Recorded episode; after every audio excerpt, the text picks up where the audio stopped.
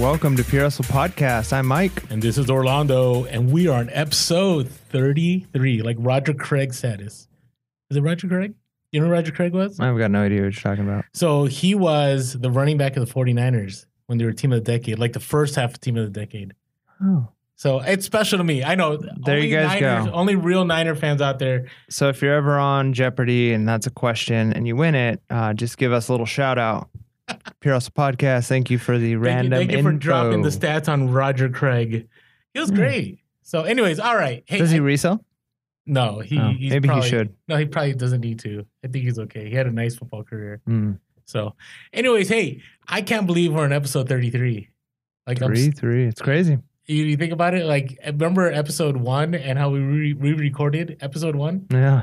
and two and three? Yeah. And it was in a whole different studio. Yep. So, anyways, not to get all nostalgic, but hey, we want to thank you all for following us this far. Uh, we our listens keep going up every week. Uh, our REG interactions keep going up, so we're just super thankful. Yeah. It's been it's been awesome. We appreciate you guys. Um, and you know, hopefully, hopefully some of the information you've been able to get from us has helped you grow. Yeah, hundred percent. And thank you for always letting us know. We always appreciate when you contact us on the DMs or shooting us an email, and we'll, we'll drop that contact info later. So Yeah. why don't we start the show? Let's do it. All right. So how you doing, by the way? You know, um, just to be real, you know, Okay. since, since we're real relevant and, And, reselling. reselling, All right. um, man, it's been it's been a rough couple weeks. Yeah. You know, yeah. Since since our last podcast, it's you know, it's been uh, challenging. Just just life, right? Like I think this is something that you know you can relate to. I think every one of our listeners can relate to. Um, you got those ups and downs, right? And it's just been my son's been sick, my wife's been sick, I've been sick, doctor's appointment. It's just been a rough couple of weeks, man. So reselling wise, and it's that, that's taking a back seat for right now. Oh, it's it's definitely slowed down. Um, I, I hate to jump right into my quote of the week. Um, Wow. I, okay. maybe I need get it it. out of the Maybe- way, and yeah. we'll get we're good. okay, yeah. All right. Uh, I heard something that was kind of interesting. The guy guy said this. He said, "Velocity is not as important as acceleration." And the point he was making is like when you're on an airplane and you're flying at you know whatever million miles an hour. No, it's not scientifically accurate, but million miles an hour. you know, it's like Star Trek status. yeah, it like does- warp speed. Yeah, exactly. But the point is, it doesn't really matter how fast you're flying, right? Like once you get up to speed, you can walk around on the plane. You don't That's really true. feel it okay, anymore, okay. right? Once the velocity isn't what, but when you're taking off, the faster you're taking off, that acceleration it pushes you up against. You feel that, right? And so I would say like my sales have been doing fine.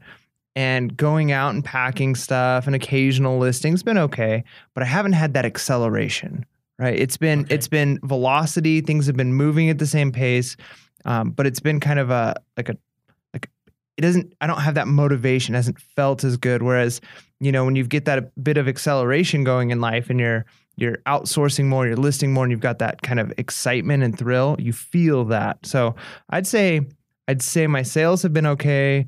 Uh, but it just hasn't been an overall great experience because of you know life. Life happens. Yeah, and you haven't had, you know, kind of like those experiences like that.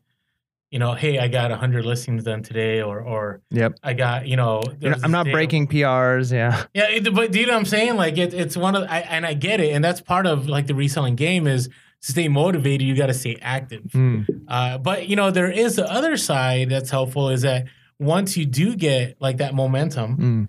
Right, and and the velocity is there, like it, you can hang tight on that velocity for Mm. a little bit. Like kind of right now, you're saying you're still getting sales because you Right. you built some kind of a pipeline, right? You're, it's not like you're at only like 50 items, right? Right. You're still trying to get to the 500, so you're seeing the sales still happen. Yeah. Yeah. And that's the weird thing is is I I guess I've been a little bummed with with my with reselling recently. Not bummed in the sense of like uh, you know it's not enjoyable because it is enjoyable, but because I've been experiencing acceleration for so long, just staying at a consistent pace or like not listing new items, not sourcing as much. I mean, you know, it's been raining in San Diego, so the last couple of garage sale weekends I know. kind of been lame, and it has been pretty bad. Like last week, I was all pumped. I had my money out. I was ready Mm. to go. And I don't know if you guys follow us on Instagram. That day, I scored absolutely not. No, I scored four snapbacks. That's it. That makes me feel really good because that was the one day I was like, okay, finally there's no rain. I can go out garage selling. And I uh, I slept in because I just wasn't feeling good. My son wasn't feeling good. And I was like, you know what? I'm staying home today. I, the whole day I'm thinking like, man, I must be missing so many sales. So to hear that you didn't get anything, it's that So that makes got, me happy. You got an ROI of sleep. I got an, that's right, a little bit of recuperation. No, and I get that because I that day was a hustle. It was one of those. I just kept going. Then I hit thrift store after thrift store after thrift store, and you know how it is. There's those days that you still make profit because you're consistently getting one or two items at a Mm. store, one or two items here, and so the day's not lost. But it, it was a little tough, and I I, I kind of jumped the gun a little bit because I haven't gone garage selling in so long Mm. that I was expecting. You know, I had these huge expectations, but you know, it's still it, it needs. I don't know what it is about rain because it wasn't like raining that day. It was Mm. raining like the night before, for a reason, like people like you know close on shop if there's any sign of rain, especially in San Diego. So okay. Yeah, rain is no joke here. What about you? How are things going for you? I know you were ex- getting excited about, you know, maybe looking at some some doing inventory and stuff like that. And how's that going I for you? That's exciting to do inventory. Well, there's a few things going on. I will say, changing my model. You know, where before it was 70 Amazon, 30 eBay. I'm Right. trying to flip that has been interesting because I'm still trying to flip that. Mm. but my major revenue is still coming from Amazon. Hmm. Uh, But it's not like I haven't been working on Amazon like crazy. And I'll talk about this later because I want to talk about promoted listings.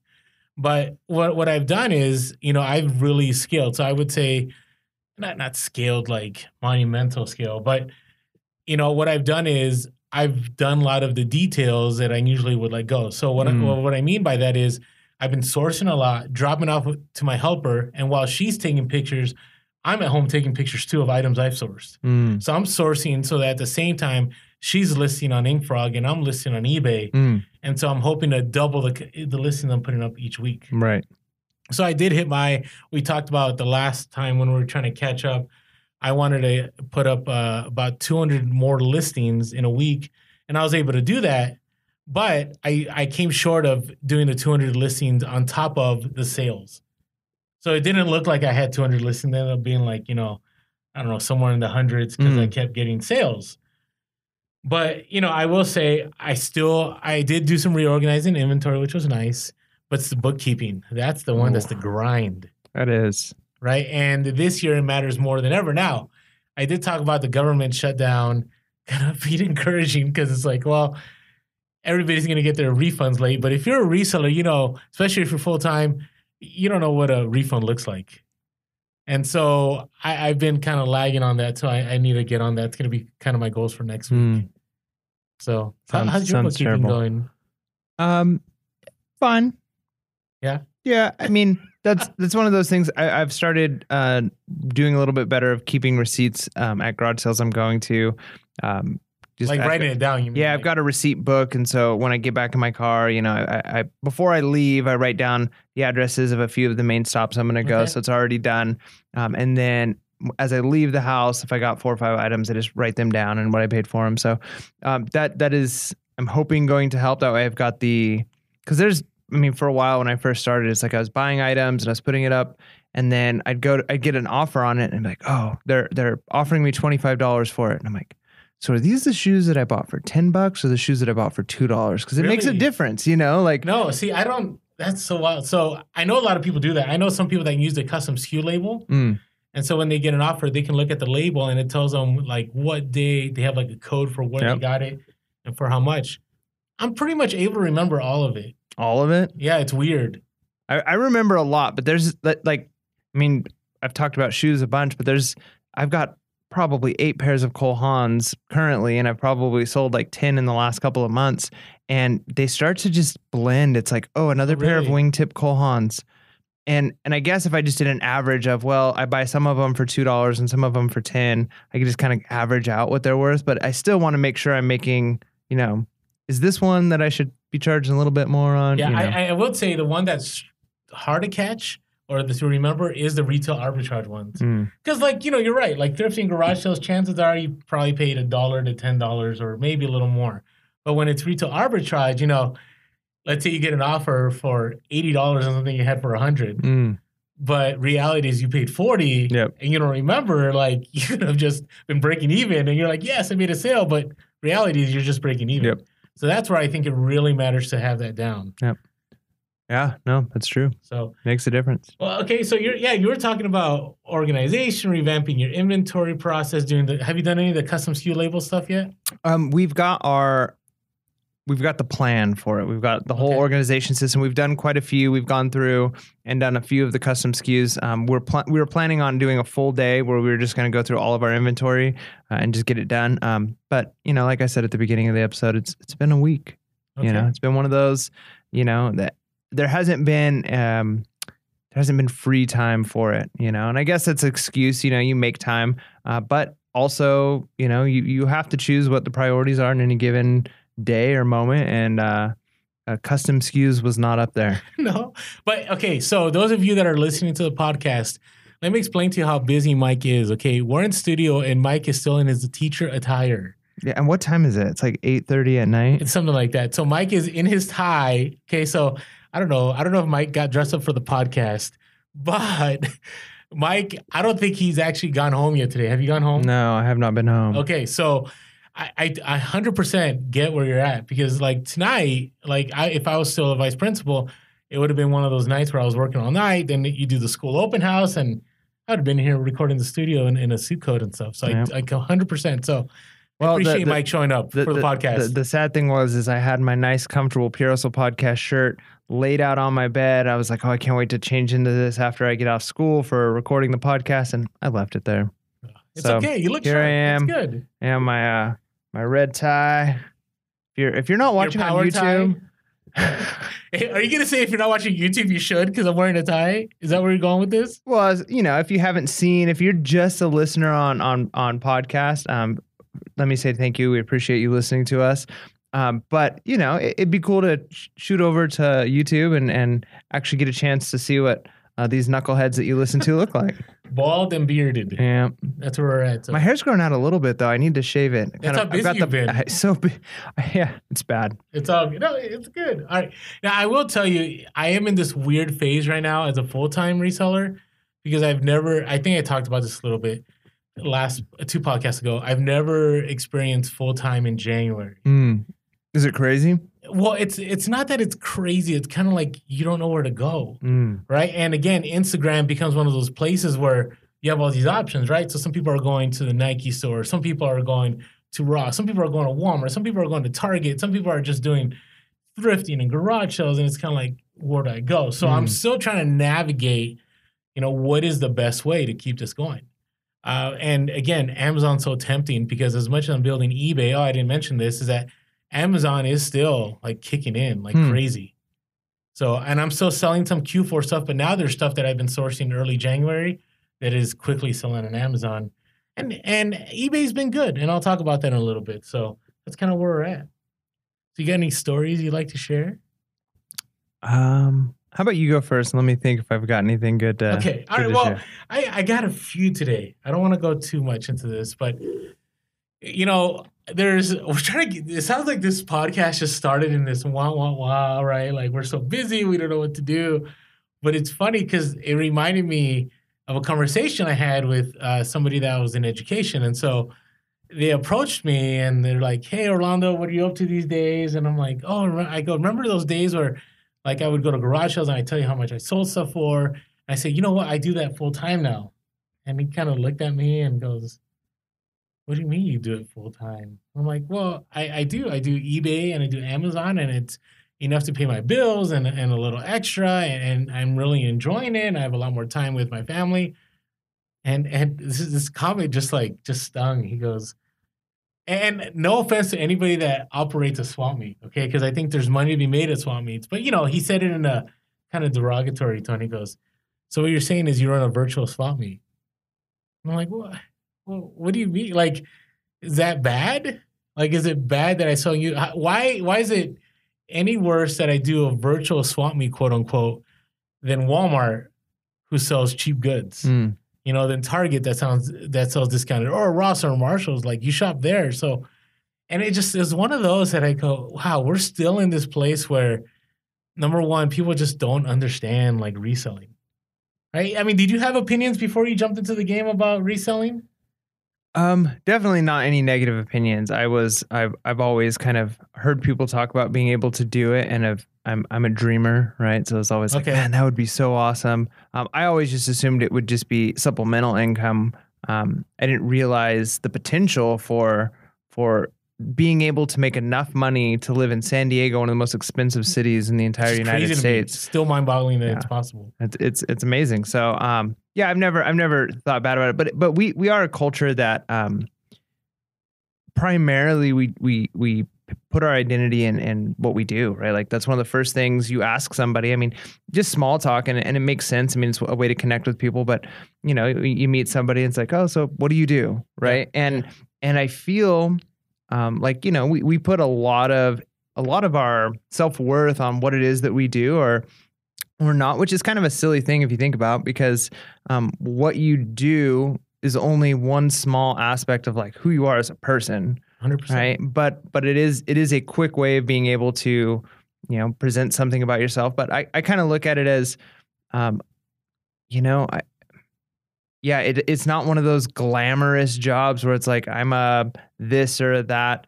Um, I feel like there's certain jobs that that that just sound like ooh, you know, but it makes money, right? I, I, think it was eBay Princess that had this kind of um, viral thing going around for a while where somebody said, "Oh, you you resell," and it's like, "Yeah, I still do." And then they said something like, "Do you make money?" And it was like, "You should see my bank account." And I think there's a few, a little bit more to it. But yeah. there was, yeah. Uh, but I mean, it's true. It's like, who cares what I do for a living if I'm if I'm bringing in money? You know, if if somebody tells you they they work at you know a gas station or a convenience store, or if they tell you that they're the manager of a, a mall, like n- neither of those things is better than the other. It's are you are you working hard? Are you providing for your family? Well, good for you, right?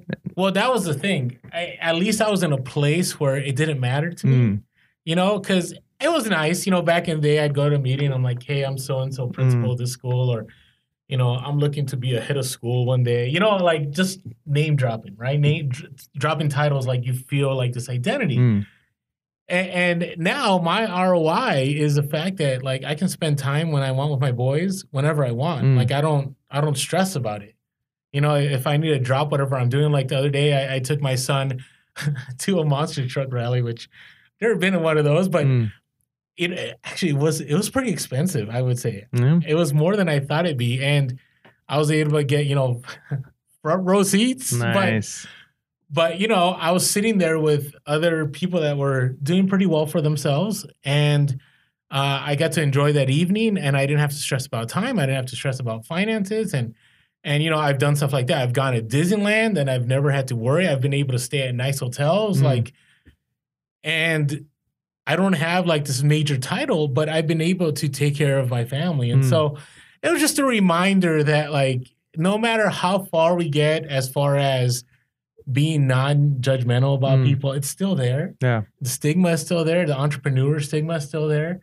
Because I thought we were far removed from that, but you know, I, th- I think a little bit it's still there. Yeah. Well, So and that's that's the hard thing too is um you know just the title itself and we've we've put a lot of ig questions out before people have told us like what they say instead you know Yeah. of a reseller um but it's it's hard because it it isn't an indication of your success and no job title really is because you could say you're a ceo of a company and that doesn't tell anybody really how successful you are. You might be a terrible ceo and about to lose your job or you could be a great ceo so it's the same thing with reselling. It's like i'm a reseller.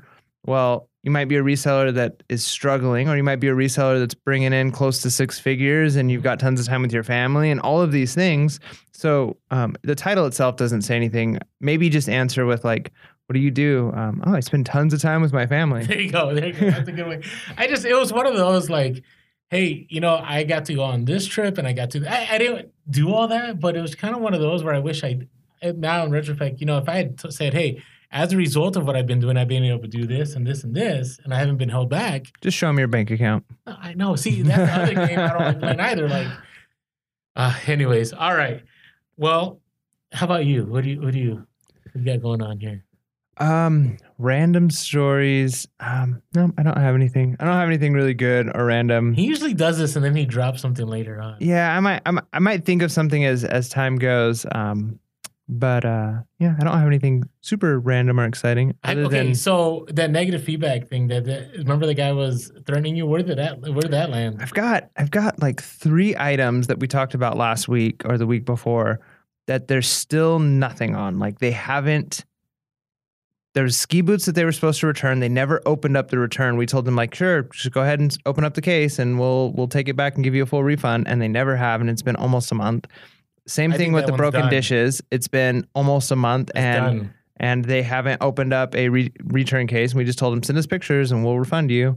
Nothing. Right? They they've gone dark. So we're at this place where we check every single day because when we had the negative feedback um, unjustly put on our account by eBay and they immediately This is- removed it. This is a pretty like real episode. It is. Um, we were we noticed it was on there for like two days before we were able to get them to remove it because once they told us like, oh, we'll cite it in your favor, they did, but they didn't remove the negative feedback until we had to call again the next day, and then they finally removed the negative feedback.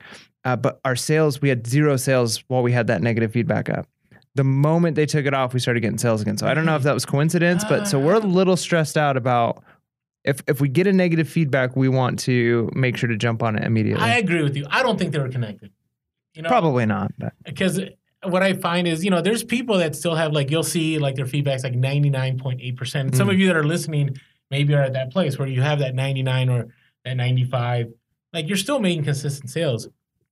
I had a funny one because I sold this uh, polo barn jacket. So barn jacket are like those khaki jackets. You know, they button down the front, and it was, it was it was vintage. And I always put measurements, like always. And I got a negative feedback, Hmm. and the feedback said sleeves were too short. I'm like, what? What do you? do you- I have measurements. Like, did you like not measure yourself? I mean, granted, I never measure anything mm, like when I buy for myself. And I'm just thinking, like, why does this person leave this negative feedback?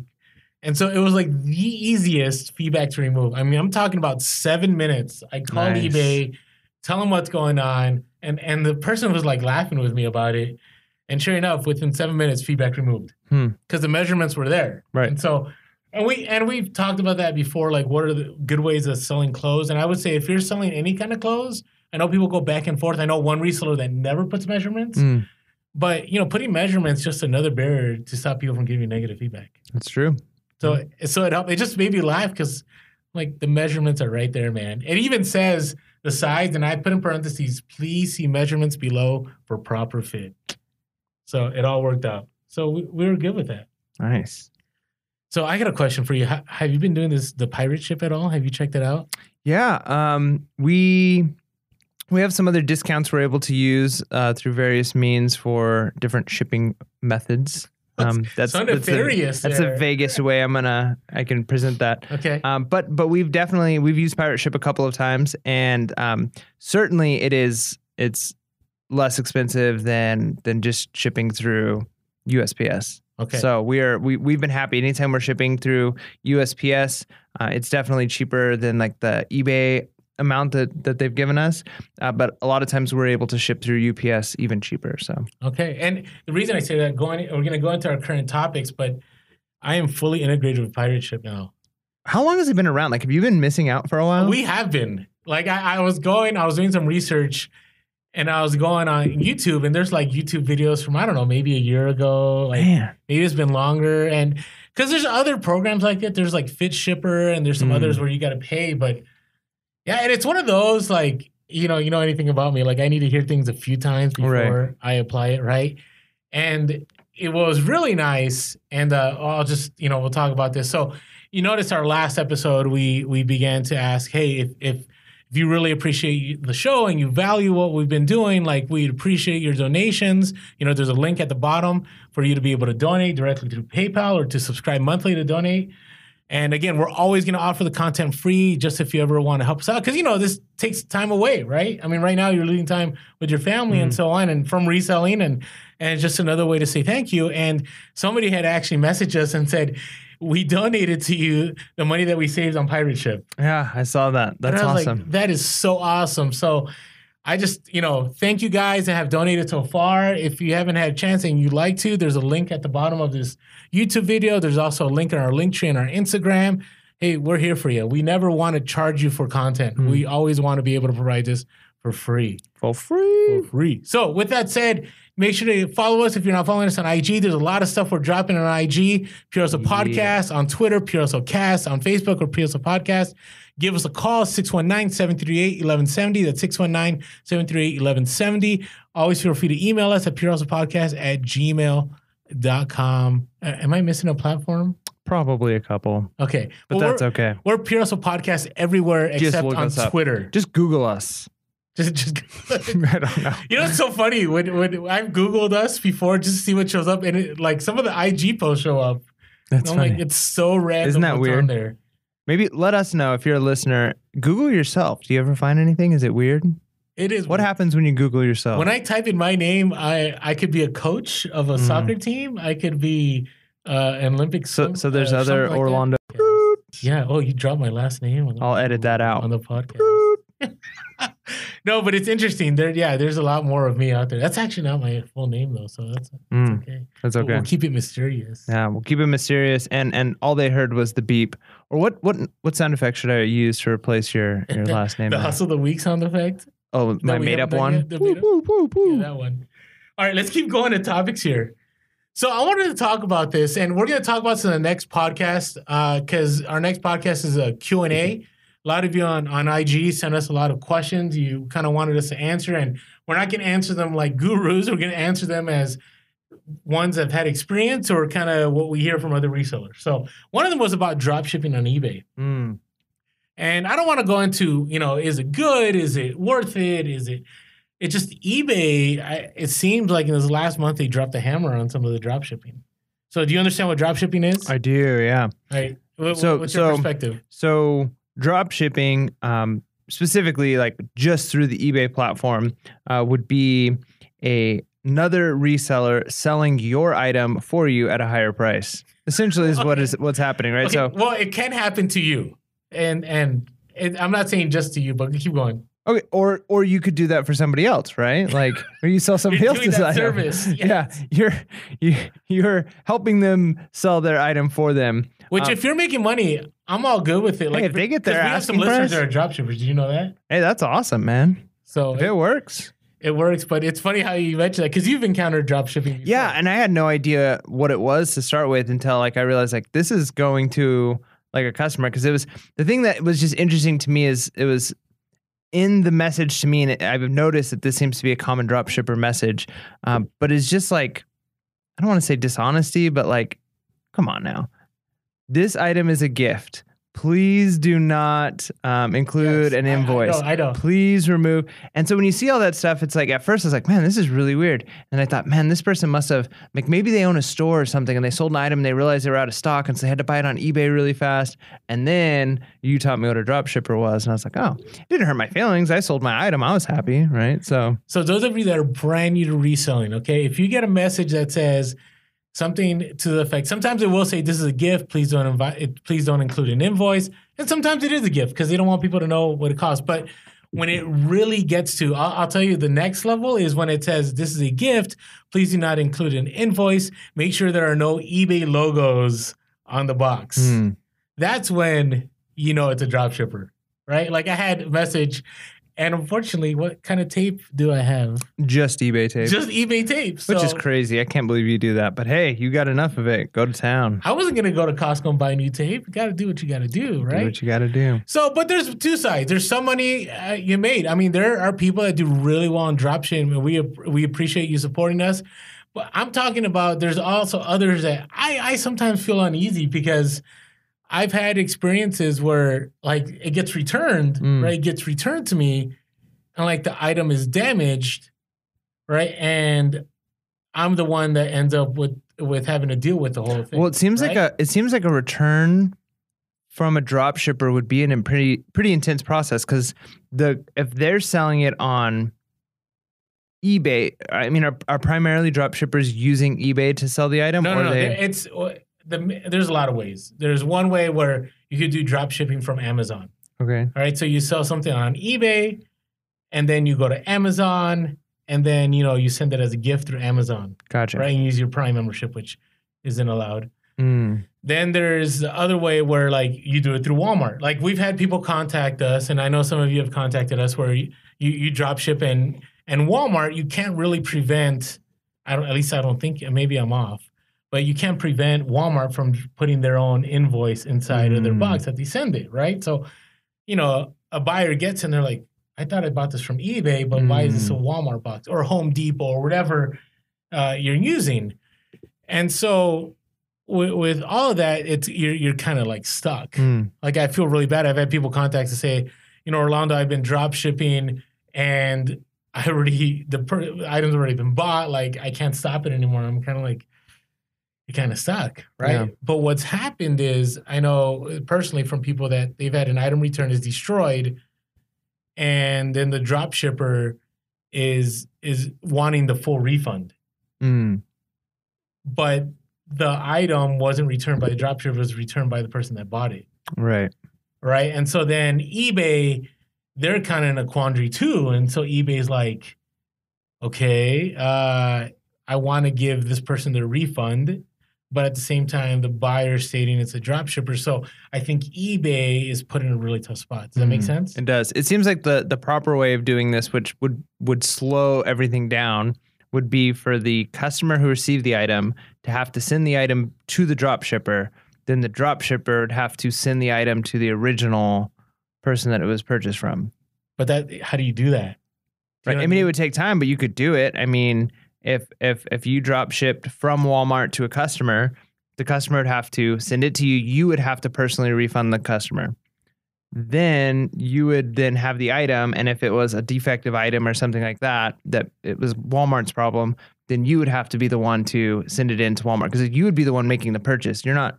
The customer isn't purchasing it; it's in your name. It just, but that that's what I mean. That's why I think eBay was like, like so. It, it's not that they canceled all drop shipping. Like Mhm. if you you have some kind of you know a contract with another company, right? That you know like a wholesaler Mm. that you'll sell something and they'll ship it. Like eBay's okay with that. It's it's when you use eBay's platform to sell something from another platform to have that platform do all the other customer services that they, they struggle with. Hmm. And so, you know, there's you can Google it. I mean, there's tons of videos that popped up on YouTube, like I got banned on eBay because of I was a drop shipper and da da da da. Hmm. Um, the the other part of it that it would remind me was we had one of our close friends was a drop shipper. Did you know that? Mm-mm. So You'll have to tell me who after this. no, well, I'll tell you who, but he would have football jerseys he would sell and he would get them from China. Okay. And so he, w- but here's the problem: is most drop shipping like you don't keep inventory. That's the beauty of drop shipping, Right. Right? You're just like the middleman. Well, it would take three weeks to get to the Mm. customer. So he made a lot of money, but it only lasted like six months because his negative feedback went through the roof because Oh. he's waiting for items to get from China to get to the and sometimes it wouldn't get there, or sometimes it would be like knockoffs that got in, Mm. it got sent out. So I don't know. So hey, if you're drop shipping, you've probably already experienced this, but we're just dropping this knowledge just because just to be careful because eBay, if you look into their policies, they definitely have tightened the screws on drop shippers. Uh, and so I don't know if drop shipper is a real word, but those that do drop shipping, just something to be aware about Drop shippers. drop shipping. So, anyways, all right. So that's where our current thought. It's a sensitive one because I know we have some listeners that are drop shipping, and some of us have been personally affected by drop shipping in a negative way. Mm. Uh, but some of us is positive. Actually, on IG, we had people going, "I love drop shipping because they're willing to buy stuff that I can't sell to regular buyers." There you go. Yeah, I mean, I've I've sold. I've said. I think I've had like a handful of items go from a drop shipper, and I've never complained because you know I, I've always thought it's interesting if it's they've got a lot of special requests. But hey, my item sold for the price I was hoping it'd sell for. So yay me, I win. Some of the best drop shipping are the international ones. You know what I'm talking about? Where it's it's some random company, like they're usually on the coast, like in Mm. Florida or California, and they ask you to write what the item is or put some number on the outside. Mm. So what they do is they receive the they receive the item, right? So it's it's kind of like there's the middleman, and they look at it and they just ship it out to the person. Yep, I, I had one of those. You had one of Yep. those, yeah. I remember a lot of Snoopy stuff that went to Japan was like that for me. Hmm. Like I knew it was going to Japan because it was a Japanese buyer, but then it was being sent to an American location. Hmm. So it's just interesting. It is interesting. All right, have you done promoted listings? Oh, of course. You have Yeah. uh, all your items on promoted listings. Not all of them, but quite a few. The thing is, it doesn't come up um, naturally on the cell phone. Most of the listings we do are are on the cell phone. Uh, it's just easier, quicker. You take the pictures on the cell phone, list on the cell phone.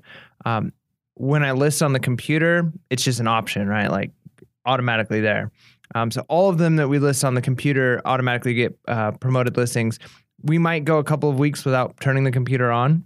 All right, we're just Okay. so like phone only. Um, but when we do, we'll go through and then promote listings that haven't been promoted yet. So, So wait, before we do that, so you're telling me you do most of your stuff on your phone? oh yeah, Really? ninety nine point nine percent. Really? Because I just find there's so much more functional things on the desktop. Oh, there are, but um, you don't need most of that stuff.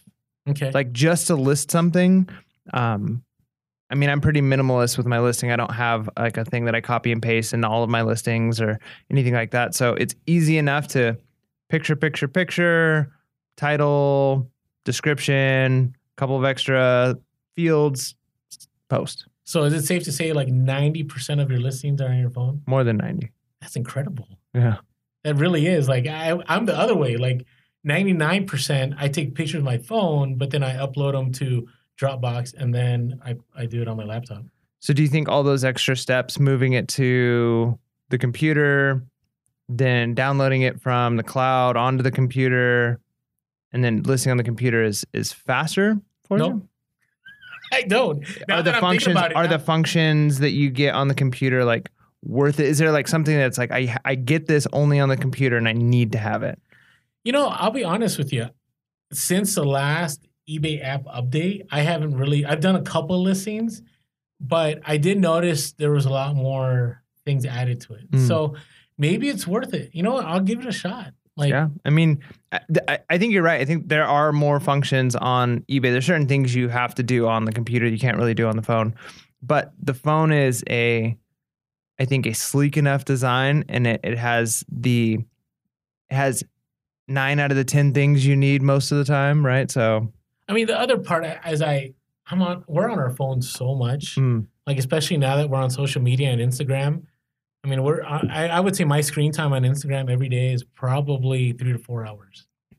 And so you know, and so I'm just like as much as I can't be on the, as much as I can avoid the phone, I'll do it. so you want to be off the phone Yeah, you I need like like you need like laptop. phone uh a phone break Yeah, because then I could, you know, I could throw on an episode of The Office, and I could be listening, and you know, if Mm. I'm on my phone, I don't know, it's just weird. maybe it's maybe it's to just um what you grew up comfortable with i think um i'm Are i'm you trying to date me here? no no i'm not i i i just see it even with like my students you know um I, i'm definitely the kind of person like I, if i'm going to type a lot of things i, Yeah. I want to be on a computer i don't want to be on a cell phone and i'm already much quicker at typing things and and more accurate with typing on my cell phone than like say my dad is or an older cousin um but then i look at like my students people who are 10 years 15 years younger than i am and they're so accustomed to their phones that they literally can type entire essays No, it's with their true. I've had it happen. They use Google Docs and it would type it. I'm like, Yeah. are, you, are you serious?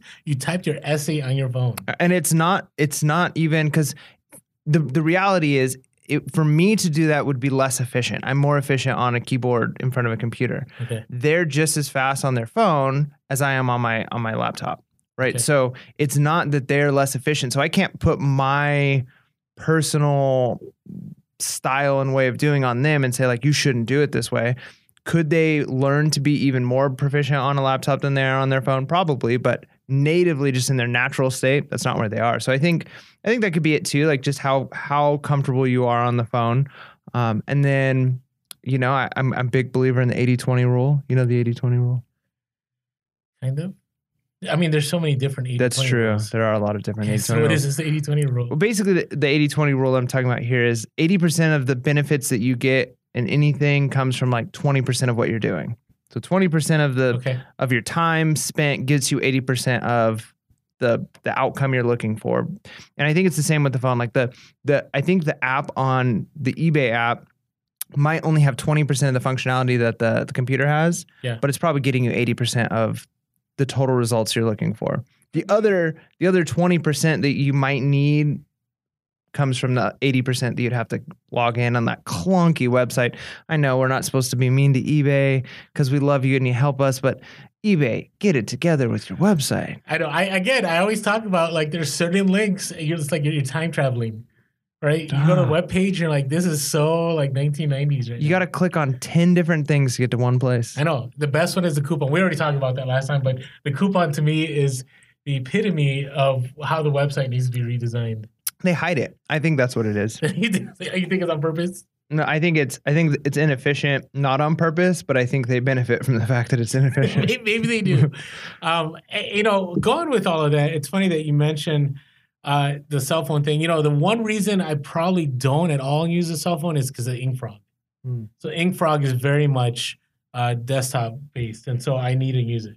So that's where I do most of my listings now. and, and well, then for you, it's got to be you go. computer. There you go. Yeah. All right. Wow. We really went. Uh, we were talking about promo. Okay. Let's get back to promoted listings. Yeah, I do it. So, what percentage do you set yours at?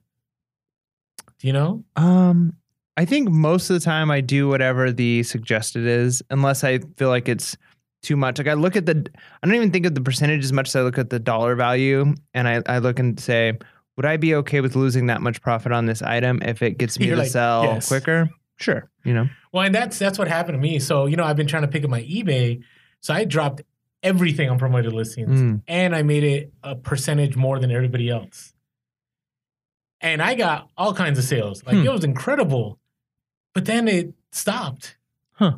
It's kind of like it hooked me in. Mm, and now they want you to promote a little more. Yeah, but I can't. Pro- here's the thing. Here's what I figured this out. I was talking with another reseller the other day. Is that when you do promoted listings, it's the equivalent of Poshmark, right? Because Poshmark's twenty percent, right, in fees, hmm right? So eBay is about thirteen percent, but let's say I do a seven percent promoted listings, we're looking at paying twenty percent in fees, but I don't have to share my closet Right. right? And so the people were telling me like uh, Orlando, here's another reason to go to Poshmark because if you're paying that much, why don't you just cross post it on Poshmark? But again, that's one extra step. Hmm. So I don't know. What are your thoughts on that? I, I, I think I've mentioned it before, and I'm not 100% sure if I am articulating it properly, but the shipping on Poshmark. Wait, I was talking about. You always talk about the shipping. You Well- love the shipping on well, Poshmark. well, because if we're talking about percentage wise, like 'cause you asked about cross posting and the 20%, okay. and I think I think that is the the the key point. Even if even if it's if it's it's not apples to apples, right? Like you can't say 20% on Poshmark is equal to 20% on eBay because I think still Poshmark comes out ahead with the method of shipping Okay. where I feel Especially with the new rates. Right. Whereas I feel with eBay, um, you know, 13%, like if you figure, you know, your 10% plus your 3% to PayPal um, is great. But then you're also paying that percentage on shipping, which doesn't happen on Poshmark.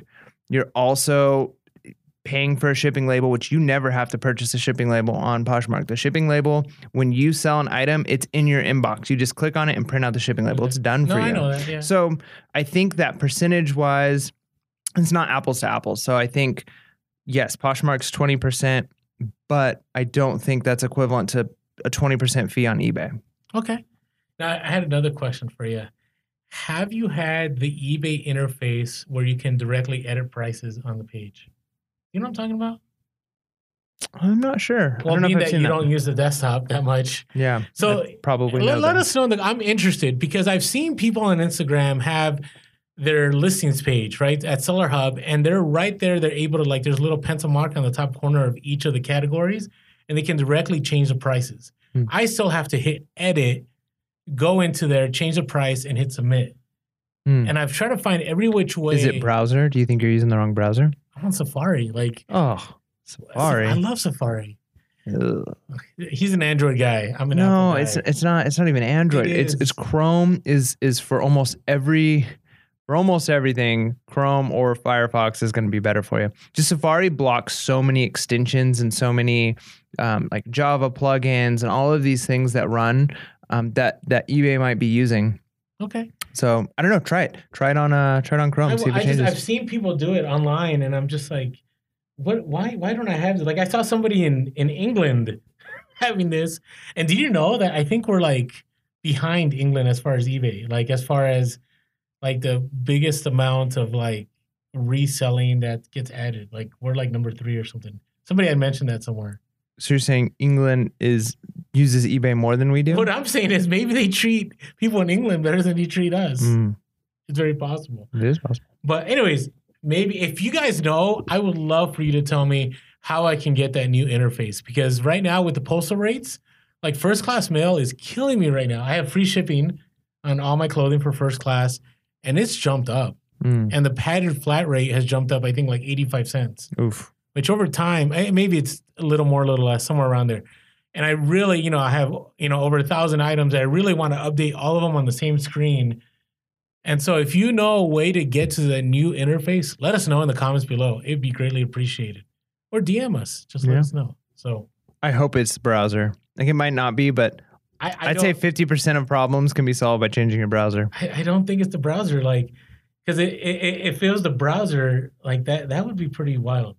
Like I'm like now well, during the podcast, I'm like super interested if it's the browser, but you know I don't want to take up too much of our time trying to figure all this out. So, all right, let's move on to our next. Top. Are you ready for? We we already got a little controversial here and there, but um, I want to talk about Netflix a little bit. Ooh, Netflix. I want to talk about two shows. something I used to watch. You you don't watch and list. I don't have time, man. What? I no, but I do it like to me. One of the most relaxing things. Uh, I'll put on a show on Netflix, and then what I'll do is I'll I'll list while I'm watching that show. Yeah, I don't. Maybe that would work for for certain shows. Uh, there's only a handful of shows Like that I watch. to pay attention the whole Like, You got to pay attention for me. I just I don't know. I don't watch much TV at all anymore. So, um, but but what specifically about Netflix? Just just Well, watching there- and there's a couple shows. There's the the one show Tidying Up, and you had mentioned that. Do you remember? Mm, yeah, yep. Right, the Tidying Up show. I'm trying to. Do you remember who who who's the main star on there? I don't remember her what the name is lady lady's name is. Um, but you know I'll look it up right now. So okay, yeah.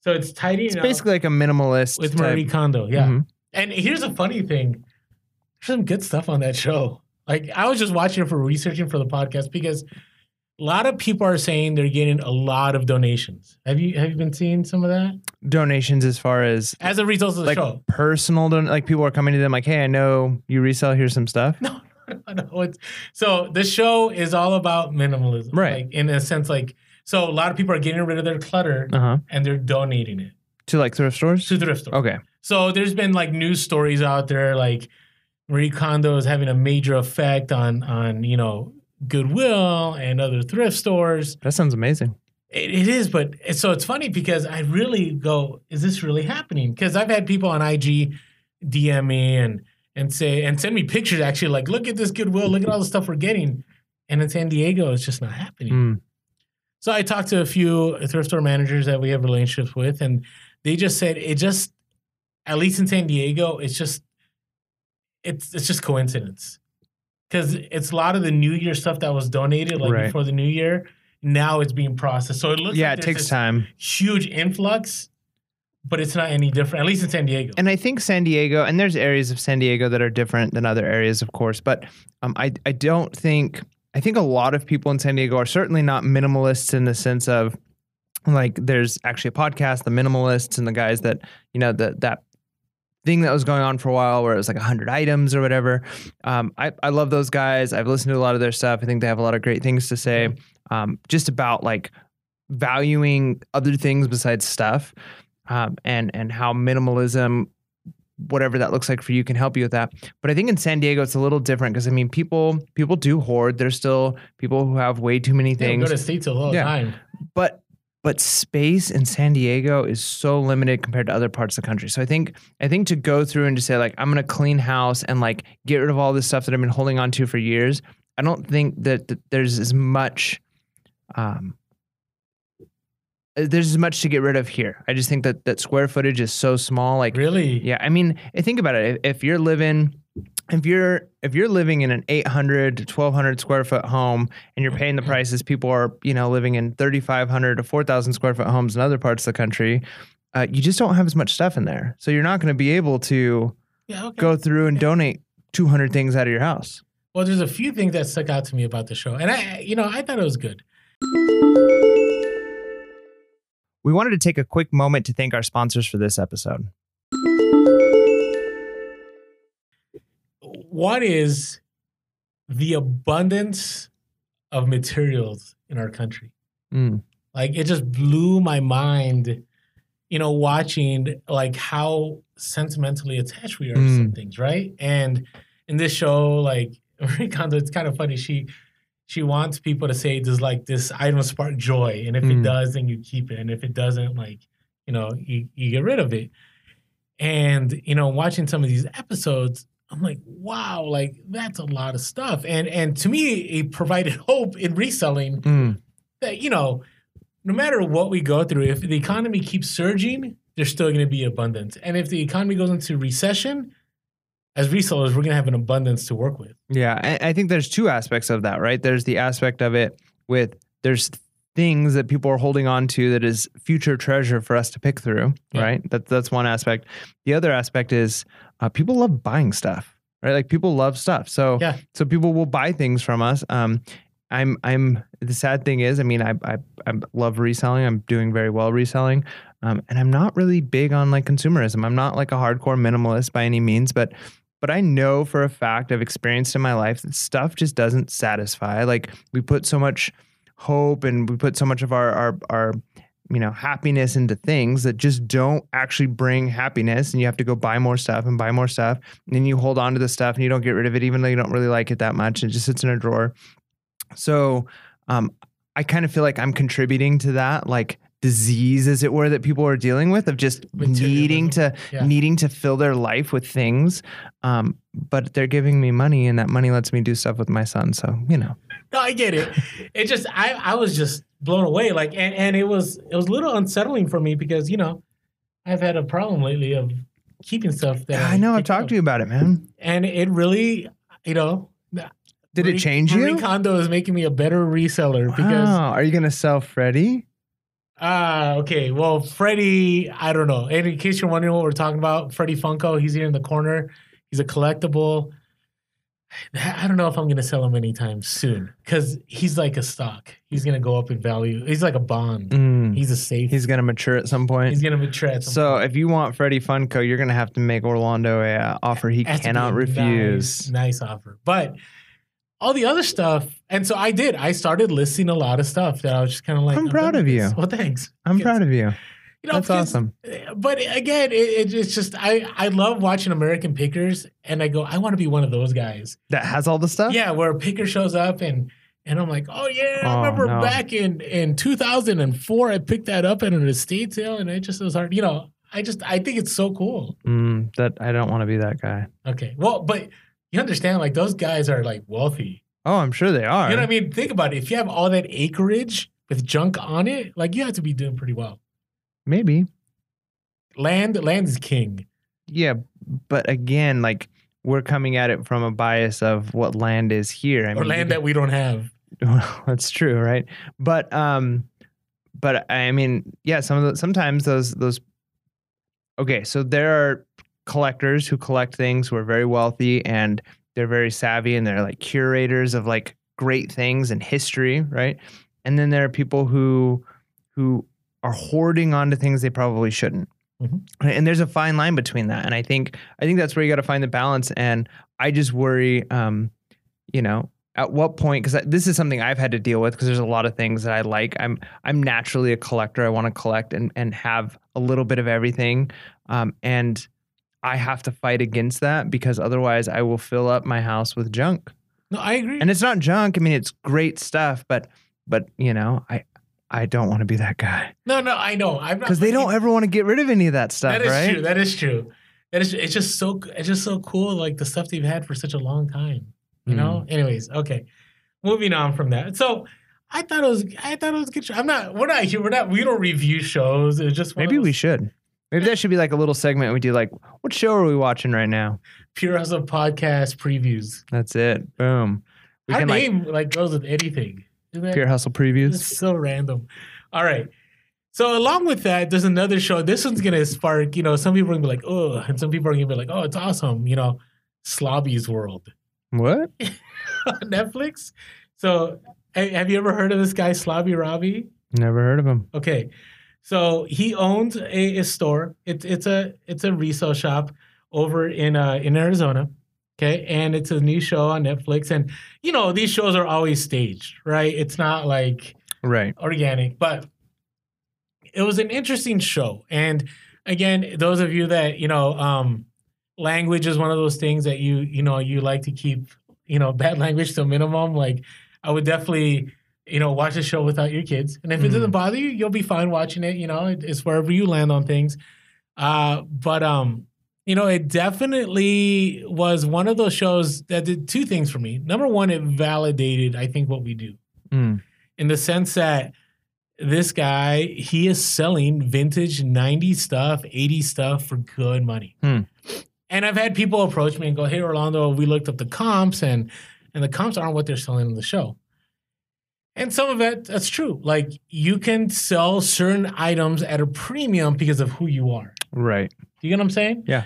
and the and the other part of it is that some of the items were it's just people didn't know what they were looking at like Mm. for instance if you ever run into a harley davidson 3d emblem, emblem like the logo's a 3d emblem it's Mhm. a 3d emblem shirt like you're looking at good money Hmm.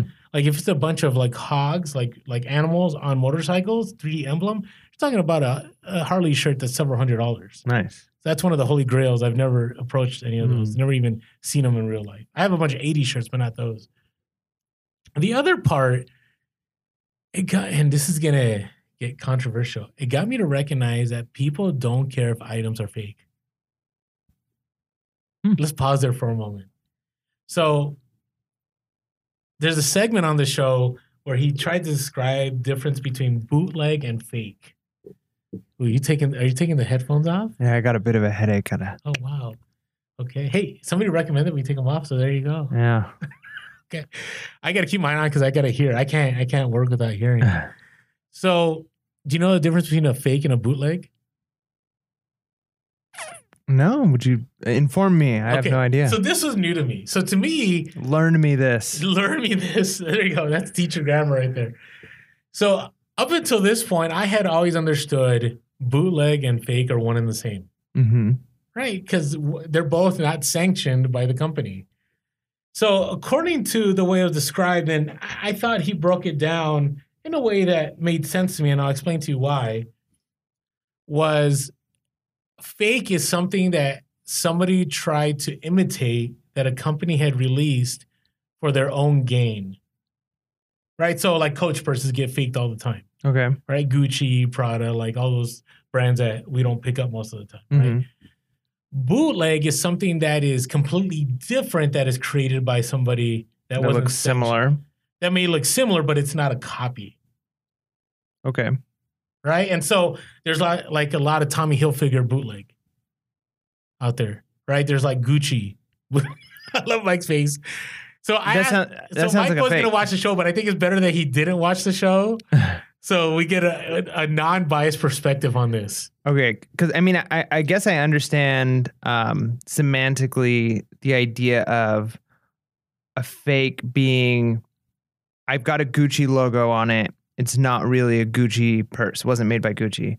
What it sounded like at first you were saying with bootleg would be I'm making another company called Moochie, which looks just like Gucci, but I'm not claiming to be Gucci. My logo looks pretty close, but it's slightly different.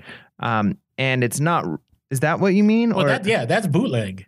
Okay, so Like but that- but I'm not selling it I'm as a Gucci. In the comments, you can comment because this this can get controversial. so like when I when you know wearing uh, shoes because I, I was always like a Payless kid, um, and the pro wings. yeah, I always I always I always got kind of you know picked on for wearing the off brands of stuff. So it was like what they call them not Nikes but Psyches, and uh, you know I had I remember. The, I was one of those. I, instead of instead of having um, all stars, I had um, and they were actually were Converse, but it was like the off brand of Converse. It was like the one stars or whatever. You know what I mean? One Like so, it's like they they're just different. Yeah, they're not the, they're not trying to say like we're not really Nike. We're not pretending to be Nike. Our swoosh goes the other way. We're we're we're the other brand that's kind of like Nike.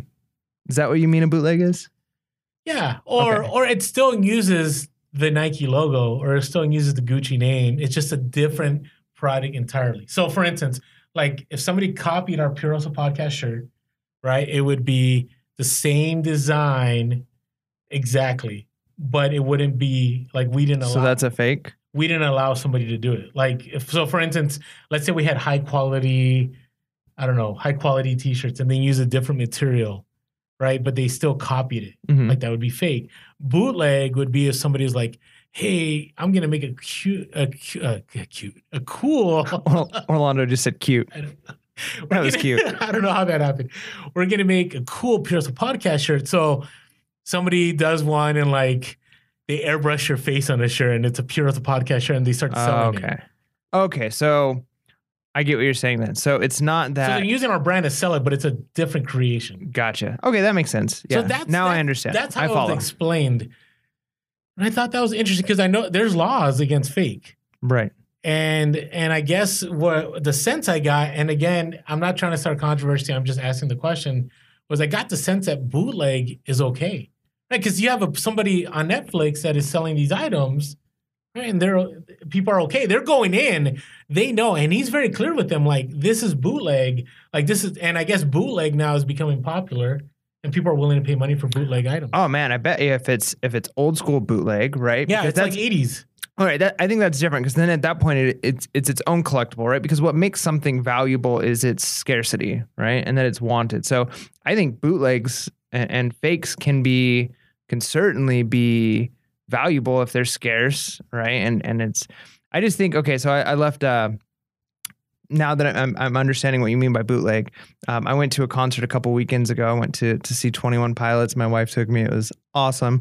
Uh, but the sh- they were selling the shirts in there, like legitimately, like they had the booth set up, and the shirts. A, a T-shirt was selling for like thirty five dollars, and it's like, no, I'm not getting any T-shirts.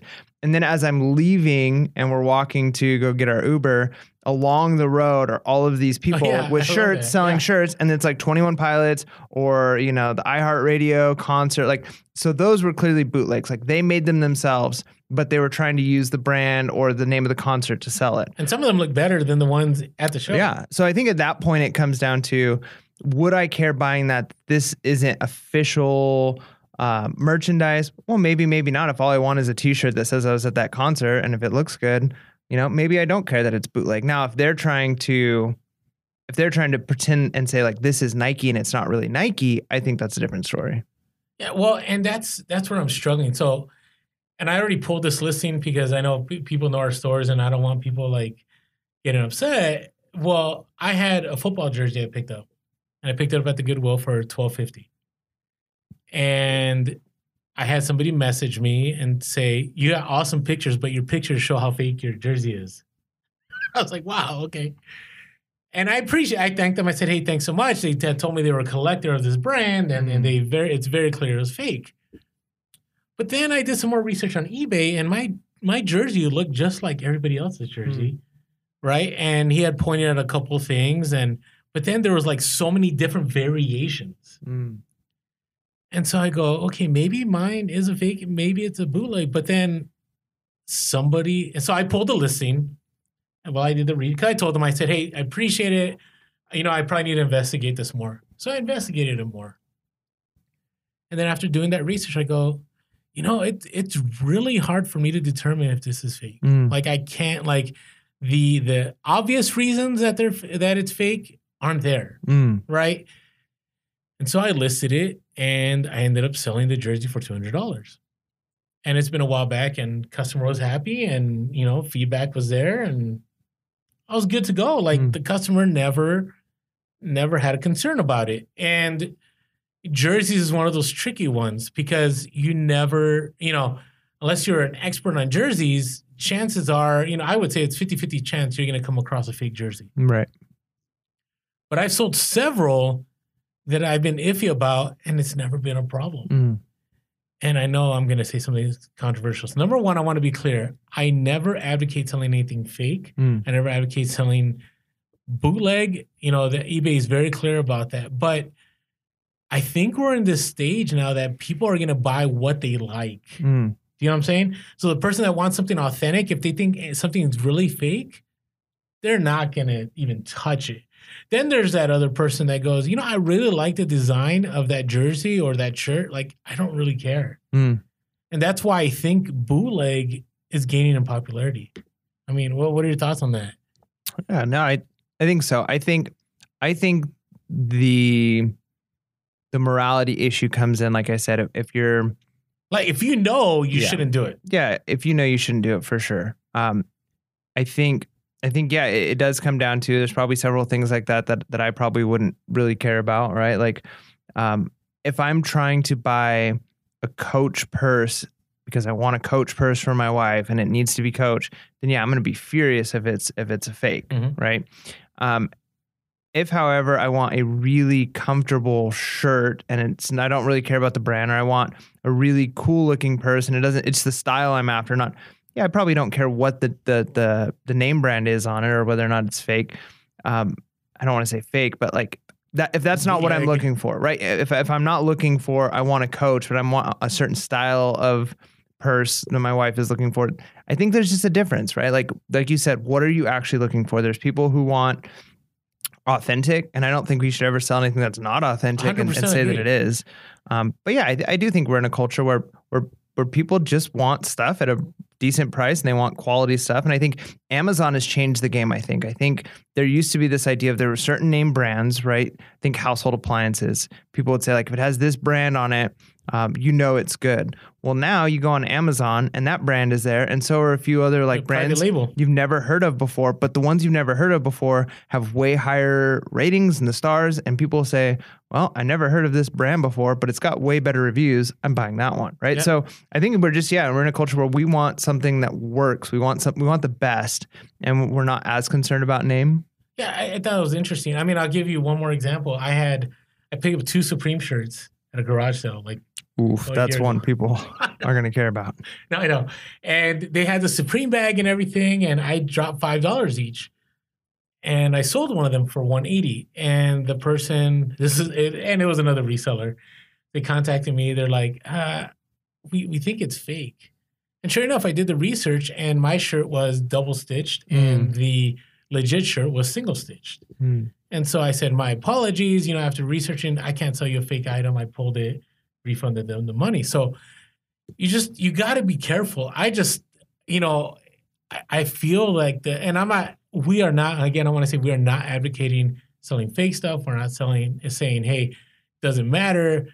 We're just saying it's just, we're just recognizing that it's interesting that the area is becoming gray now. Mm, Like you just said, like private label has changed the game too right. Right? I mean, there's GoPro accessories that are GoPro accessories, but they're not GoPro accessories, Right. right? Not GoPro brand. Yep. Yep. there's some people that make a lot of money on that, right? So, anyways, just something to think about. But Yeah, it's interesting. the show, I definitely, I did learn a lot about vintage 80s and 90s stuff, and so again, always looking ways to even if you know you don't like the way things are presented, even if you think some stuff isn't you know legit, it's like there's still value in some things. Yeah, You know, hopefully you stuff. find our show legit. yeah, absolutely. All right. I don't know. Do you think that was controversial? I feel like I was tiptoeing. Maybe. I don't know. I think you clarified though. Okay. Briefly stated. Make sure to be real. Yeah, be real. Don't don't sell stuff fake. 100%. That's messed Do up. not. Do not. Um, but it, it is interesting to just ponder where we are as a society. that, was, that was interesting. All right. Are we ready for the hustles of the week? Hustle of the week. We have some good hustles. We always have good hustles of the week. And if you haven't yet, you know, on Instagram, hashtag hustle of the week. And we'll we always take a look at those. So this time we had some people DM us. Sometimes some of these I DM'd the people because I thought they were great. I thought Mm. we should talk about it. So I always look forward to just hearing what you guys have. So absolutely. do you want to get us started, Mike? yeah, let's do this. All right. All right. So our first hustle of the week comes from uh, John. His Instagram handle is at John underscore P underscore Carlson. Um, so he was listening to one of our podcasts um, and heard or, or kind of listened to us talk about the fact that playoff gear is is big, right? Like that's the thing. Yeah. Uh, if there's a team in the playoffs, their stuff goes up, right? So make sure you're paying attention to sports. So, anyways, he hears that playoff stuff is is is a hot ticket item, and so he was at a Goodwill and saw some Rams jerseys, uh, and he picks them up for ten dollars each, sells them overnight for thirty dollars each. plus shipping, like overnight. Boom. So the reason we put that, you know, still profit is made. It's not like you know it's me- mega monumental, but it's it's that fast nickel that we talked Yeah. about, right? Took advantage of it, saw it, didn't waste because you know the Rams lose the Super Bowl, like those jerseys aren't gonna be worth. Yeah, they could sit for a while. Yeah. They could sit for a while, but now you know he's able to make that quick, fast nickel, and he made that profit. So Yeah, turn it over quickly if you can get that fast nickel, um, especially with things that are in season like that, right? If it's if it's a playoff team, um, you know, be maybe even be willing to take a lower price if it's going to get it out of the door quickly, uh, because you never know how long you're going to sit on it. So And it, it's wild because, you know, it's one of those things that wasn't on his mind, but Mm. now he went in. And that, that's one of the things we always talk about like, have a preset ideas of things you should be looking for, Mm. right? Notice, you know, the blue and the gold coming from the from the shoulders and then go, you know, I probably should pick these up because they're in the Super Bowl. Yeah, and I don't really watch sports, so I might need to start paying more attention. No, I, I agree, especially players, because certain jerseys are worth more than others. Oh, I'm sure. Yeah, I'd have no idea. I would just be like, I don't know, is this person good, important? Well, at least you got your phone, you could do the research though. I could do the research, but but it man, it probably take a little bit more time. I, I I hear some people talk about sports, and it's like, man, these guys know a lot of stuff. No, I know. Don't know There's anything. a lot to know. But hey, appreciate you, John, sharing with that because again, we love it when people share with us that hey, they heard the podcast or they saw an IG post and they took action on it and it ended up providing them some ROI. Yeah, so it's a hustle of the week and a bolo and evidence that that hey, something we said was worthwhile, right? So I hope so. there's at least something. I hope so. All right, got another one for you. You ready for this one? Oh, this this is a good one. I like this one. This is a good one. I one. like the other one too. Don't get me wrong. I like this one too, though. I like all the hustles of the No, week. they're it's all encouraging. All right, so this one comes from Brad. Uh, his IG handle is at son of a son of a seller. That's pretty good. Yeah. That's a good son of a son of a seller. And he's an IG, and if you haven't been following him, you gotta follow him. He has some Legit awesome stuff. Guys, legit. Yeah, I love the guy. absolutely. He travels in his RV and he resells, and it's just cool. So cool. All right, here we go. So he goes to a clearance area of a flea market. So this is stuff that's been sitting for a while, right? If you go into uh, like a Goodwill or any kind of a flea market or anything like that, if you go into a store and it's stuff in clearance, it means it's been there for a long time. Nobody's nobody's picking it up. Nobody's buying it. And he was able to pick up 16 packages of dead stock of Fruit of the Loom underwear Wait, wait, wait, for eight dollars. Repeat that. What was it? Dead stock of? Fruit of the Loom underwear. You know, like the typical Fruit of the Loom underwear. Which to me, it's one of those. It's funny. So you'll know what more what we're talking about if you go on Instagram and you go to son of a son of a seller. It's like one of his last two IG posts, and it's it's old school. Like I Just is it just like whitey tighty underwear? I think they're more like boxers. Oh, okay. There's like designs on them. Oh, yeah, those are cool then. I, I don't know. I, I look at them. I go, I'm glad there's a market for this. Oh man, there's It's a huge, bolo now. I'm I'm not saying I don't know where where Fruit of the Loom is, man, but there are I've I've discovered that there is a growing expanding market for like high end male boxers and briefs. Like really? it is amazing. Like if you go on Amazon right now and you were to type in, you know, guys boxers, guys briefs, there are pairs. I think one of the Just in my brands spare time.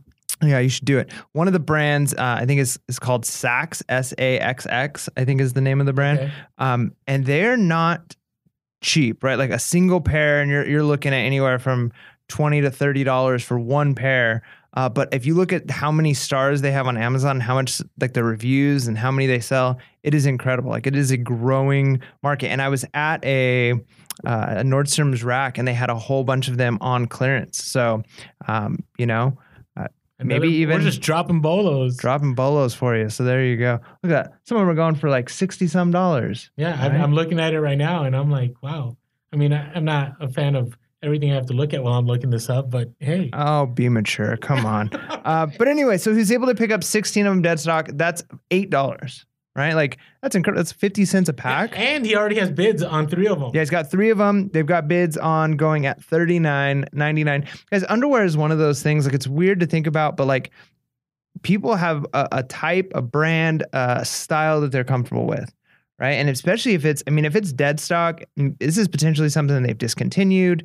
Um, if you've got a brand that you are, are interested in, people will pay for it, right? Because you know they don't want to have to replace their entire wardrobe. It's like if I can just get a handful and the exact same of what I'm comfortable with and what I like, um, hey, it it works. I just It's a thing. it just cracked me up because I, I when he posted it, I sent him.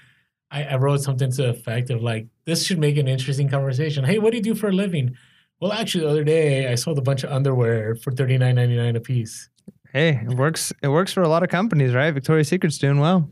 That is true. That is true. I mean, I guess the more the stigma is that it's like dead stock, fruit of the loom. Like if it was dead stock Victoria's Secret, Mm. like we wouldn't be like, oh, that's kind of interesting. You know, we'd be like, No. oh yeah, that makes sense. Hey, Fruit of the Loom, man. I, don't know. They they got some good commercials. Sometimes they're funny. What are we talking about? All right, let's go to our. Son of a son of a seller. Yeah, if I you're love. not following him, follow him on IG. I just love saying that. Like Son of a son of a son of son of a son of a seller. It's go. really it's really awesome. It's just he has he and he also has some awesome fire sales every once in a while. He has all this he has so much stuff he's accrued over time uh, that he he'll sell like lots of vintage stuff that you can resell too. So it's good stuff. It's good stuff. All right, You All got one for me? I got one for you from a listener. Now, this person has been in the reselling game for a long time. She's like, I would say, the first wave of YouTube resellers.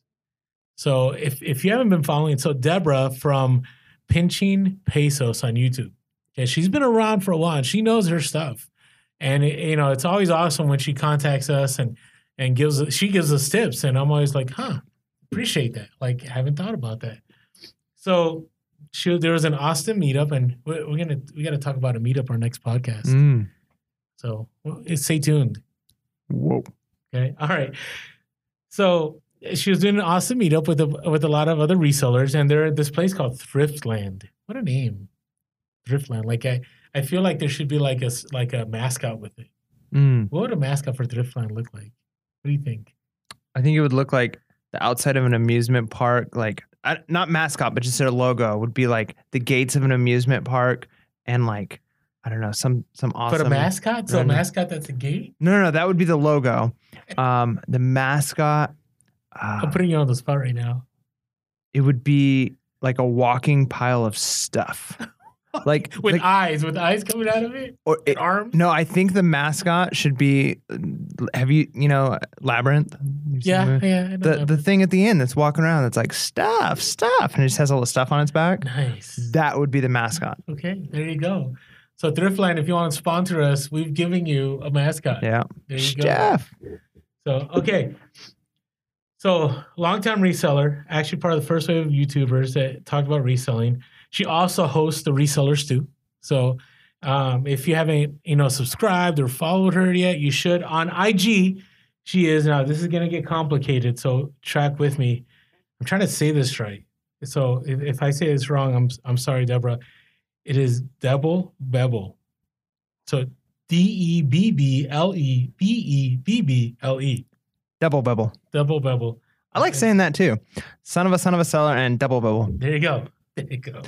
Do us a favor. If you go and follow either of those two, if you're not following them now and you follow them, just let them know Pure Hustle Podcast sent you. Okay, Right. there you go. So she's at the she was an awesome meetup, and she's just waiting in Thriftland, like everybody's trying to check out and everything. And she notices a nice pair of kids' shoes, and then she notices this bag full of like uh, peanuts, like not peanuts, but like uh, Charlie Brown, Snoopy, you know, Lucy, and all that of Christmas ornaments. And another reseller, I guess, like passed it up like 20 minutes ago. So she puts the bag aside and she's looking at the shoe and she's really interested because it looks kind of cool. And then she begins to look at the ornaments and she begins to notice like these are very valuable Hallmark ornaments. Nice. Valuable meaning that, okay, so the you know, you go to I don't we don't have savers around here, but Goodwill does it where they bunch everything into a bag Mm. they staple it and they put the price tag on there. So it was twelve ninety nine, and since it was a Christmas item, it was half off. Right? It does the research. Okay, that set of ornaments, if it was complete, so unfortunately, it was missing, I believe, Linus. Mm. If it had Linus, it would have been worth six hundred dollars new, four hundred dollars used. Nice. Isn't that crazy? So I remember seeing this in in the IG story. So picked it up, and then right away sold Lucy for $125. Ooh. Okay, so she had them all up at best offer, and then sold Charlie Brown for thirty-five dollars, and also sold Schroeder. You know who Schroeder was? Mm. Remember the piano kid? Oh yeah. yeah. Okay, for eighty dollars. Oh, Okay, that's impressive. look at the thing. So I had them all at best offer, and still has, still has Snoopy left. Sounds like that'd be the big one. You would think so. I don't know. I to, to- she had said I'm trying to look up at the DMs. She had said that Linus is actually the the the more expensive, but I could be wrong. Either way, that is a definitely hustle of the week because Yeah, I look at those bags and I do look at the bags, but sometimes it's just kind of like, eh, like is it worth? Mm. I used to look at them for like calculators, like TI 84s Mm. and stuff. But that's awesome because not only was she not looking for it, but she was waiting for people, looking at another item, and then came across this. But again, there's something about that reseller eye that develops over time, Yeah, right? I can see that. I'm sure Deborah like noticed something about it, and that's why she picked it up. Yeah. So that was definitely a hustle of the week. Double bevel. So double Bevel on IG. So if you haven't had a chance, make sure to follow her on YouTube, subscribe on YouTube. Uh, Reseller Stew is one of the one of the shows that she hosts on her channel under Pinching Pesos. So make sure to check out check out all of our people. John underscore P underscore Carlson on IG. Brad at son of a son of a seller on IG. Son of a son of a seller. And you got Deborah, Double Bevel, D E B B L E B E B B L E on Instagram. Is it is it double bevel or is it Debly Bebbly? It could be that. That sounds cool too. Deborah, if you're listening, let us know. Yeah, let us know. Hope we didn't hope we didn't mess that up. too Yeah, much. if we if we butchered it, we're sorry. Uh, hopefully, we get a bunch of people heading your way, and and if you do, go let go let Deborah know we sent you. You. But hey, thank you all. Thank you, John. Thank you, Brad. Thank you, Deborah, for sending us your hustle of the week. And if you have any hustles of the week, hey, make sure to hashtag hustle of the week. Make sure to tag us, Pure Hustle Podcast on Woo, Instagram. woo. So we're there for you. We'd Yeah. love to just, you know, whether it's in an IG story or on the podcast, we'd love to just, you know, showcase you. That's right. What about you? Did you you Oh, have a right. hustle? We still have hustle of the week. Wow. All right, so mine isn't a hustle of the week that's come to completion, but I still want to share it Let's hear it. because you know, oh, what's our thoughts about thrift stores? How often should you visit a thrift store? Well, ideally every day. Okay, every day you should be at one thrift store. So, and I already, you know, you some of you saw the store on IG, and there's, you know, my favorite Goodwill, and I stopped there pretty much every day. And I stopped in one day, and I was just like, eh, you know, well, maybe I'll pick up some Merrell shoes or there or something. And I show up, and the first thing I see is, I see a Harley plush, and I see a Harley bandana, and I go, I wonder if there's more Harley. Mm. So everything was out in the bin still. So I start looking, and I find a pair of Harley boots, another pair of Harley boots, uh, another pair of Harley shoes, another Harley, like four or five sets of Harley items. And I'm like, sweet, you know, like this is definitely hustle of the week. But I keep looking at the other store, at other parts of the store, and then I come across this sweater. Have you ever heard of Dale of Norway? Mm-mm.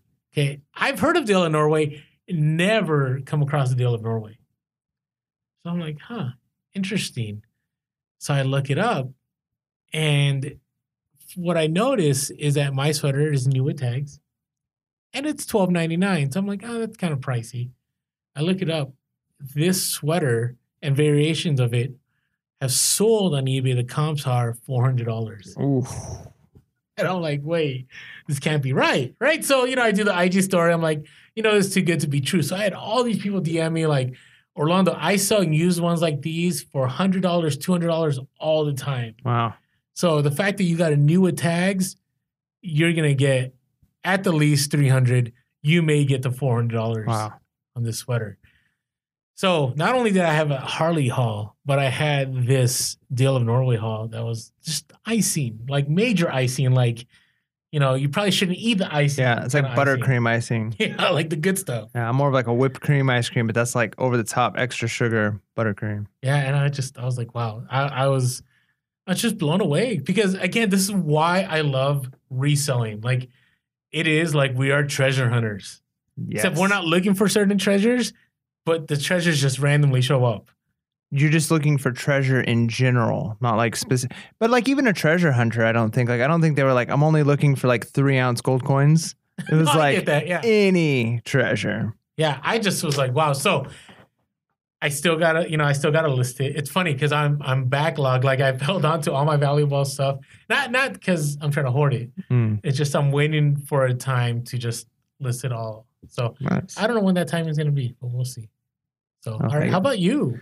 Um, again, I've got to give this one to my wife. I know, I know. Wow, it's I'm week always. number four. It is week number four, but here's the Ma- thing. But here's the thing. Maybe you're good at certain things, and maybe she's good at other things. yeah, I mean, and, pa- and it works. part of it is I haven't I haven't been able to source like our arrangement typically is I'm the sourcer she's the she she does a lot of the pictures and listing um she does some sourcing too um it just kind of depends uh, but she ended up through a contact of hers ran into a company that was getting rid of a bunch of stuff that they were using um as like display items Okay. Um, and they were just like it was they out of they don't manufacture them anymore. They have no use for them. So they were just getting rid of them. So uh, she collected a bunch of these items that they were just going to get rid of. Uh, we started doing the research on what they were worth, and they're worth money, right? So we started listing them on our store, um, all for free. So Wow. ROI is going to nice be, ROI. you know, uh, infinite, I guess is the percentage there. Uh, but yeah, we're talking like some items over a hundred dollars each, several items at, you know, 20 to $50, but all of it for free. So um, contacts get, I think, I think that's, I guess the moral of the story here. Kind of like you started the, when you mentioned, um, have you gotten any donations? And, and I kind of joked and said people giving it to you, but I think there is something to be said when people know that you do this, right? When you're unashamedly a reseller and people know like, hey, I've got stuff we're trying to offload. Are you interested? Could you sell this? Um, when you have those contacts, sometimes those doors open up for you. And I, I will tell you, some of the best deals have been like that. Oh, it reminds me, I did get a call from somebody who's my Hawaiian shirt dealer that um, contacted me, and I never contacted them like three weeks ago. Mm. That's a bummer. That's a bummer. I'm so glad that we we were real on the podcast about that one. Got to be real. So okay, that's awesome. Yeah. So and again, yeah, I agree. Like one, I had similar story. Somebody was, uh, I have a friend who remodels con- uh, offices Mm. and had a whole office. I remember you helped. Remember we had all the office equipment. Oh yeah. Yep. right? We brought some, but some of my one of my best scores I ever had was. Were you there when the school closed down and we we bid stuff for the school and then we were able to buy some stuff on the side? Yeah. Like that was a mega score. Like I bought 10 dual decks. I bought three document cameras. I bought, I don't know what else for like, I think I dropped like $400 and Mm. it was just, so yeah, I 100% agree with what you're saying. Remember the backbreaking work though? That was Yeah. work, That's it's not fun. but it's okay because the side hustle we made off of that was definitely worth it. It's worth it. So, all right. Hey, real quick, again, if you haven't had a chance, make sure you're following us on IG, Pure Hustle Podcast, on Twitter, Pure Hustle Cast, on Facebook, Pure Hustle Podcast, uh, on YouTube. This is the one we really want to. We're almost at a thousand, guys. Almost at a thousand. We're like, I think 952. Yeah. Subscribe. Subscribe. So if you haven't had a chance yet, please subscribe. I know if you just listen to the podcast, still subscribe because it opens door for us doors for us to be able to do more things on YouTube once we get to that thousand subscribers. So please do make sure hit that thumb button, uh, the thumb button, the thumbs up. If you didn't like the podcast, still hit the thumbs up. So weird. We always have that one person that doesn't like our our podcast. Yeah, it's like one on every single one. So, you know, we got a hater, and I like that. I love my haters. I love you. If you're listening, hurt. like I want to reach out to you and go, please tell us, you know, what we did that you know we got the thumbs down. no, I I honestly believe they don't actually listen, and if they do listen and, and don't like it, um, yeah, let us know. You're just asking for more thumbs down. no, I don't think so. I, I I think that you know, if if if somebody really has a problem with us, like they just like hate our content, um. You know, don't listen. Like, it's not like it's not like we're forcing you to watch it. You know, That is true. That is true. So, and it's free. yeah. It's free. So, so anyways, if you haven't had a chance, also you know, uh, share our podcast, share our YouTube. That'd be great. And last of all, just remember there's a link at the bottom. Uh, you know, if you'd like to just say, hey, say, hey, thank you, Mike and Orlando, for what you do. Here's a small donation. Always greatly appreciated. So thanks so much. Bolo time. Bolo, you go first. Oh, What do you got? So I've really been trying to help people by not getting too specific on my bolo, Mm. right? Because you hear a really specific one, and maybe it'll help, but I like being more generic these days, just because it allows you to keep your eyes open on stuff. And I know this is going to be super generic, but uh, it, I'm even like going, should I share this this generic? But I gotta tell you, like '90s stuff right now is fire. I think it's even more fire than it was a year ago. Hmm. The reason I say this is because I've been selling like repop stuff, stuff that's not from the '90s, that's made to look like Look the '90s, like it, yeah. and it's still selling for good money. Hmm. Right? Like I've had some North Face hats that look like they're '80s, '90s that I bought like at the outlets for like I don't know eight to ten dollars that I'm selling for like thirty to forty bucks a pop, Wow. and they're not even like vintage. They're just vintage looking. Mm. Do you Uh, put that in the in the title, vintage looking? No, because that's like keyword, keyword spamming. I'll put retro look, but I won't put vintage. No, I, I don't want to throw people. That's like, I think it's a little a little shady. Mm. I can see that. You know, it's kind of like the people that we talked about two podcasts. Not. Disneyland. Yeah, which people Not were Disney. saying that's keyword spamming. So you don't want to do that. But you know, I, I just sold a pair of like Reebok pumps that were vintage, and I'm really bummed because I sold them for I I want to remember like eighty five dollars, and I listed them a while back. And I probably could have sold those now for like 140, 100. Like the prices are going up. I could have sold them for Mhm. 140, 150. So it's it's only gaining more popularity. And again, Slobby's World, what a title. Like if you look at that show, like all that stuff like is 80s and 90s. So Mm. You know, those of you that were born like you know, I was born in the late 70s, early 80s. Like I would definitely remember in your childhood what you had. Like that stuff Ooh. is probably money now. Bring Pogs back. I don't know about Pogs. I know some people have sold Pogs. Pogs, I don't think Pogs has that much value yet. No, I'm sure they don't, but I just I just think they need to come back. Have we mentioned have I mentioned soaps on the on this? Soaps. Yeah, okay, so you know how Heelys came back? Yeah, Heelys were big when I was younger, and then they were away, and now they're back again. The other thing that was really big when I was younger, and they, I don't think they've come back yet. They were called soaps. I think that was the name of the brand of the shoe. like skate shoes. kind of but they had on the on the on the the the, the sole of the shoe there was like a little cave-in part where you'd have like a plastic or a metal uh, plate and Really? you could use those to grind on sidewalks so like the Yeah, edge like of the sidewalk shoes. Yeah but it, you you didn't use like a skateboard it was just the shoes you used they had the plate on it and so some of them were plastic you can get metal ones that sparked like when you would you know run you just run as fast as you could and you'd grind with just your shoes on um on the sidewalk but anyways um yeah i think those need to come back and if, if they're not back yet um we need to find a way to bring them back No, but they're money. So that that's all, I just looked it up, and I'm looking. Let's look at the soles real quick. So the soles themselves are going to tell us like if they're money, but yeah, I mean you're took you're wow. I'm looking at used soaps going for a hundred to two hundred dollars. okay so that is my bolo What? Wait, wait! You can't you can't jump on my bolo and have your own bolo. I, yeah sure why not Oh you were generic i was specific soaps Okay.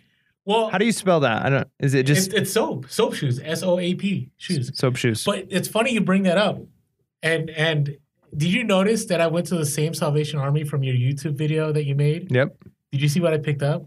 i know you got a bunch of of Reef. They're reef shoes. R E E okay yeah F from the '90s, dead stock. Mm. They're like surf skate shoes. Kind of. They're not like soap, so you can't like grind on them. But I've sold like I I. It's crazy because I- we I got them for 15 and I listed them for like a, over hundred dollars, wow and I just sold a pair for eight, over 80 bucks. It's like a best offer. nice So again, I'm saying like vintage 80s and 90s, like definitely money. I and I'm looking look first generation soap grinder. Okay, so it's it's I guess it's a tool that you use with the shoes. Twenty five dollars for just like that little tool. Wow, just I'm- a key look at that 240. This is amazing. Okay, so yes, so I I get it. I think it's fair. I think it's good that we have this combo bolo for this episode. yeah All right, what, what do you guys? I think you guys. So if you generic relate- 90s stuff specific buy soap shoes if you see them and then my my other thing is those need to come back like if they're not back yet i think i think that's how trends work right like heelys are back like before long even if it's an off-brand company somebody's going to make shoes with plates on the bottom that kids can run and grind with their Wait, that- shoes that's our that's our private label. What, what are you doing? oh man Maybe we should make it private label. I don't know. Uh, well But I, I agree. Like skate shoes. Okay, so we can take it one step further. Skate shoes from the 80s and 90s. You're going generic again. yeah, but it's a little more like they they they don't look like things you can like run a mile in, No. right? They're Big kinda, old boat shoes. Yeah, they're boat. They're like the tongue's like Yeah. really thick. Yep. Like those shoes. Yeah, when I say boat shoes, I don't mean like shoes you wear on a boat. I mean No, it looks not like you like got a the- boat on your on your foot. They're Yeah. big old puffy shoes. well, there's boat shoes that are like Sperry topside right. shoes. Those are real boat shoes. Those are real boat shoes. You're talking about shoes that just look like, you got- you got a boat on your foot. like yeah, it's like squarish, kind of like a big shape on them.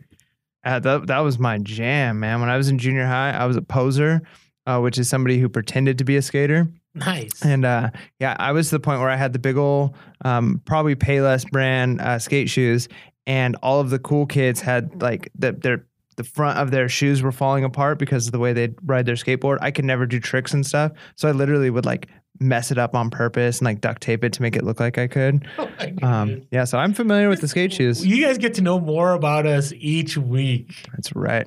Oh my goodness.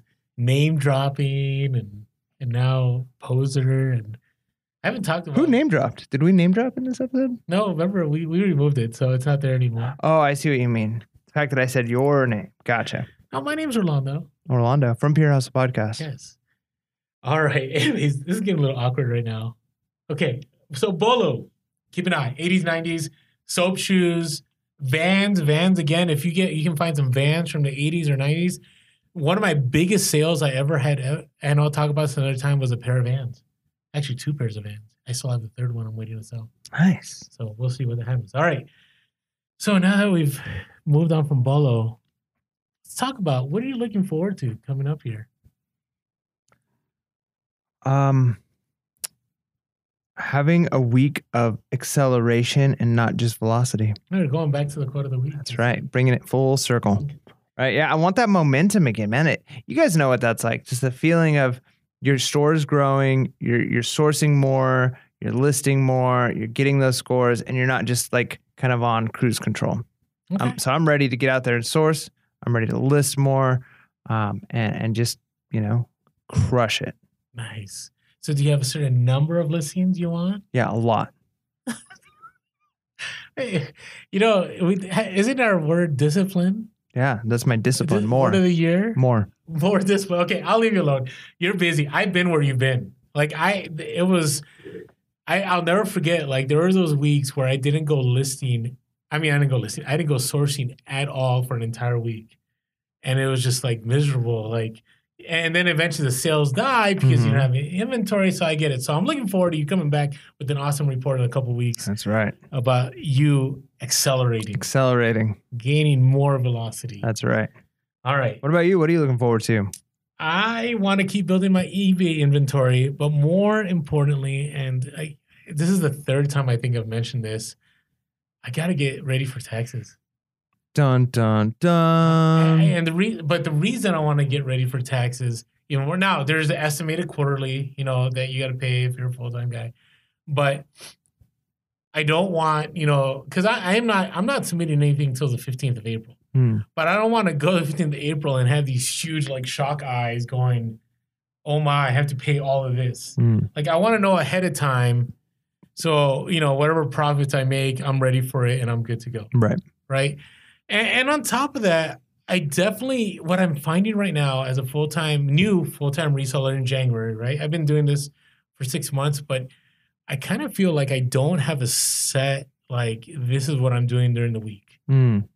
Right? It's kind of like I go with the flow. So one day, like today, I woke up and I said, you know what? I got to get to the store and I got to do some sourcing. And I actually had planned out that I was going to take care of all my dual, dual decks. And they're still sitting. Hmm. I haven't now. I did take care of all my business phones. I got those bubble wrapped, but I still haven't sent them in like I planned on because I want to send a huge shipment into to Amazon. You know what a good strategy for that is? And you can tell me discipline? Well, discipline, but more specific. Um, A Marie Kondo? and there's there's a lot of uh, there's a lot of different ways of doing this. But one thing I like to do, you know, plan out a month, then plan out a week, then plan out the day. But uh, write down specifically if you're just thinking like for the week, write down all the things you got to do that week, and then write a one next to all the things that are like most important, crucial you've got to do. Oh no, no, I've done that. Two next to all the things that are eh, okay. Three next. Yeah, no, I get it. Because then, because if you've got a one next to I've got to get through my dual decks, right? And then going sourcing is a two, don't even do any twos until all of your ones are done. Yeah. See, and the reason I buck against that because that's what I did as a vice principal. I had my to do list every day. I had my priorities.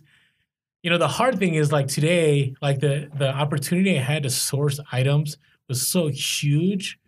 Like even if it was a ten, it became my one right away. Mm. Like I had to drop everything I was doing and go sourcing. It was such a good opportunity. But would you have known that if you were at home listing those dual decks? No, but then the next day I would have been like, I can't believe I missed out on that opportunity. But would you have known you missed out on it? I'm sure because we're on social media. Uh, like here's the thing this opportunity like i thought people were going to keep quiet about it because Mm. it was a major opportunity and it's still happening some of you if you go on ig you know what it's about people are getting some major deals on things but it's like you we can't you can't avoid it like that's the bad thing about social media is like mm, you're always feeling like you're missing out mm. FOMO. fomo fomo i know what fomo not only a way to pack your mugs but it's anxiety too That's right. so, all right, with all that being said, hey, make sure you're being real Be relevant. and be reselling. Hey. Peace.